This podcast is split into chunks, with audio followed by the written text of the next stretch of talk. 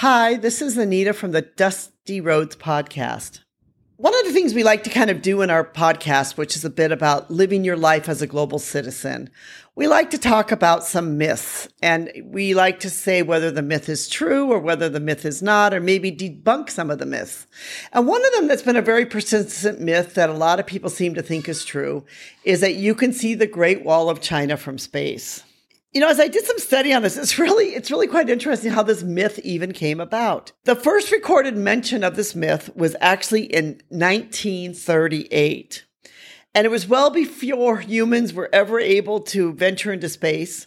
Richard Halliburton's book called The Second Book of Marvels, The Orient, he claimed that the Great Wall is the only man-made object visible from the moon with the naked eye. This is what he said in his book. And remember, this book was written in 1938. Astronomers say that the Great Wall is only man-made thing on our planet visible to the human eye from the moon. Now think about that for a minute. 1938.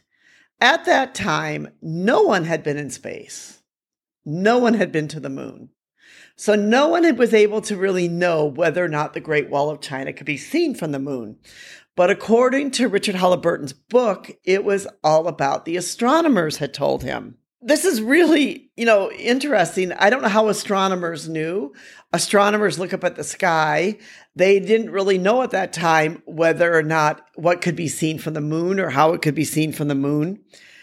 But they basically said that the Great Wall of China was the only man made object on the earth that could be seen from the moon, which obviously is not true. But it does tell a lot about the how magnificent or how mystical the Great Wall of China has been to people for so many years. You know, the Great Wall of China stretches over 13,000 miles. It's undeniably impressive. You know, I remember in 1986 when I was in China and we were on a train that was going to the area of Wulamuchi, which is way out on the western part of China, which is on the border of Pakistan and Russia, and you know th- that area out there. And all along this long train ride, we could see, you know, portions of the Great Wall that were crumbling. We could see sections of the wall off in the distance. And it really, you know, brought home to me how huge this wall is, how this wall stretches for so many miles 13,000 miles it stretches across northern China. You know, as astronauts, you know, they've kind of weighed in too on this myth that have gone um, up and up into space and explored. That early, when early astronauts ventured into space and then to the moon, the question uh, naturally arose, and the consensus for these astronauts was: you typically can't see the Great Wall of China uh, from space, at least not with the naked eye. In 1965, astronaut Ed White couldn't spot it from Gemini 4. Similarly, in 2002, uh, young Li Wei, China's first astronaut, stated that he couldn't see the Great Wall from space. So, you know, these astronauts that have been up there have said, look, the Great Wall cannot be seen from space. So again, they, they said, you know, you can see the oceans, you can see some of the continents, you can see, you know, some of the larger cities, but you can't really see the Great Wall of China. There could be three, you know, possibilities of why. You know, maybe from a low Earth orbit with aid, you could maybe see the Great Wall. Like if you have some binoculars or cameras, you have a zoom lens, you could probably be able to zoom in and see part of the Great Wall of China and see some of the, you know, different formations from Earth. Uh, maybe with optimal lighting and atmospheric conditions you know, like any photograph, the right lighting can make a difference. You know, that maybe the sun will cast a shadow over the wall at just the right angle. You know, however, you know, these type of moments would be very fleeting and very rare. It would be very rare for an astronaut to be able to have that sort of moment and then suddenly see the Great Wall of China. And with, you know, modern imaging technology, with the you know, imaging technology, they could probably see the Great Wall with that, but they really cannot see the Great Wall with the naked eye. You know, there could be many reasons why for this, and one certainly would be, of course, pollution, haze. Anyone who has been to, you know, China knows that China a lot of times has this sort of hazy cloud over it. You know, in fact, throughout a large part of Asia, there can be sort of like this hazy cloud. You don't see the blue sky. You don't, you don't see the sun uh, very often.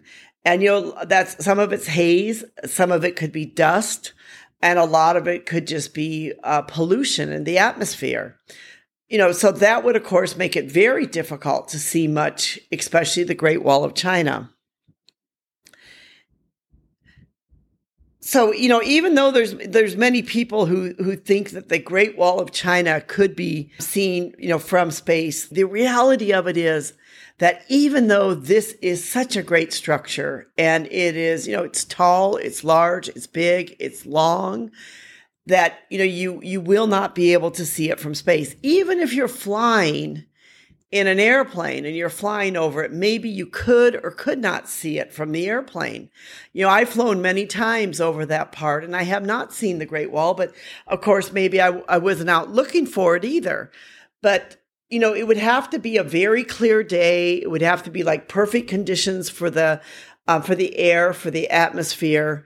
The plane would have to be flying at a you know certain you know, speed or, or distance from the Earth. That there would have to be all of these things that would have to happen for you to really be able to see the Great Wall of China from space or from any type of distance. So this again goes back to the fact that why Richard Halliburton wrote this in his book we don't know. But maybe it just was a 1938 when people looked at the Great Wall, they heard about the Great Wall, they saw the Great Wall, they saw, you know, exactly how long it was, how magnificent it was. People came back and talked about it. And it's actually quite a high, impressive structure that maybe they, you know, came and they said, look, you can see the Great Wall of China from space. In fact, besides writing a blog about whether or not you can see the Great Wall of China from space. We'll put a link to the blog into our description. I also wrote another blog recently on the Great Wall of China and basically how how tall is the Great Wall of China. You know, the Great Wall of China, on average, the height stands about 7.8 meters or 25.6 feet tall. So it is quite tall. And in 1938, when we weren't doing a lot of, there was a lot of flight um, you know, travel, it probably seemed very, very impressive to people who were standing up against the wall. It would have been much taller than them. It would have seemed like probably something they could have seen from space. You know, but the even the wall itself, the you know, the height can vary. You know, in some areas it could rise up to be 14 meters, which is 46 feet tall, which would have meant that it would have seemed huge, especially in the era of 1938 when there weren't many, you know, high rise buildings. So it would have seemed to be an extremely large structure. You know, so the Great Wall, you know, itself can vary. You know, there's all these different variations of heights, but it, it is quite a high structure, but it's really not the highest structure we have on the earth. So if those really high structures, those high buildings can't be seen from earth, then the Great Wall cannot be seen either. This is Anita from the Dusty Roads podcast, which is all about living our life as a global citizen, where we really believe that we should all try to live our life as a global citizen. That we hope that even if you can't travel, if you can't go see the world, you can still be interested in the world and interested in what's happening out there in the world. And that's sort of our message is that we want everyone to sort of be interested in the world so the world can be be a better place. We can all enjoy each other's cultures. We can enjoy um, and celebrate our differences, that we can all be together as one. So we hope that you'll join with us in living your life as a global citizen. Thank you so much for listening. We'll put some of the links to our, our blogs below in case you're interested to be able to read more. We'd like to thank you, our listeners, for being part of our community. And we'd like to thank those who helped make this podcast possible, especially Rico for help putting this together. Thank you.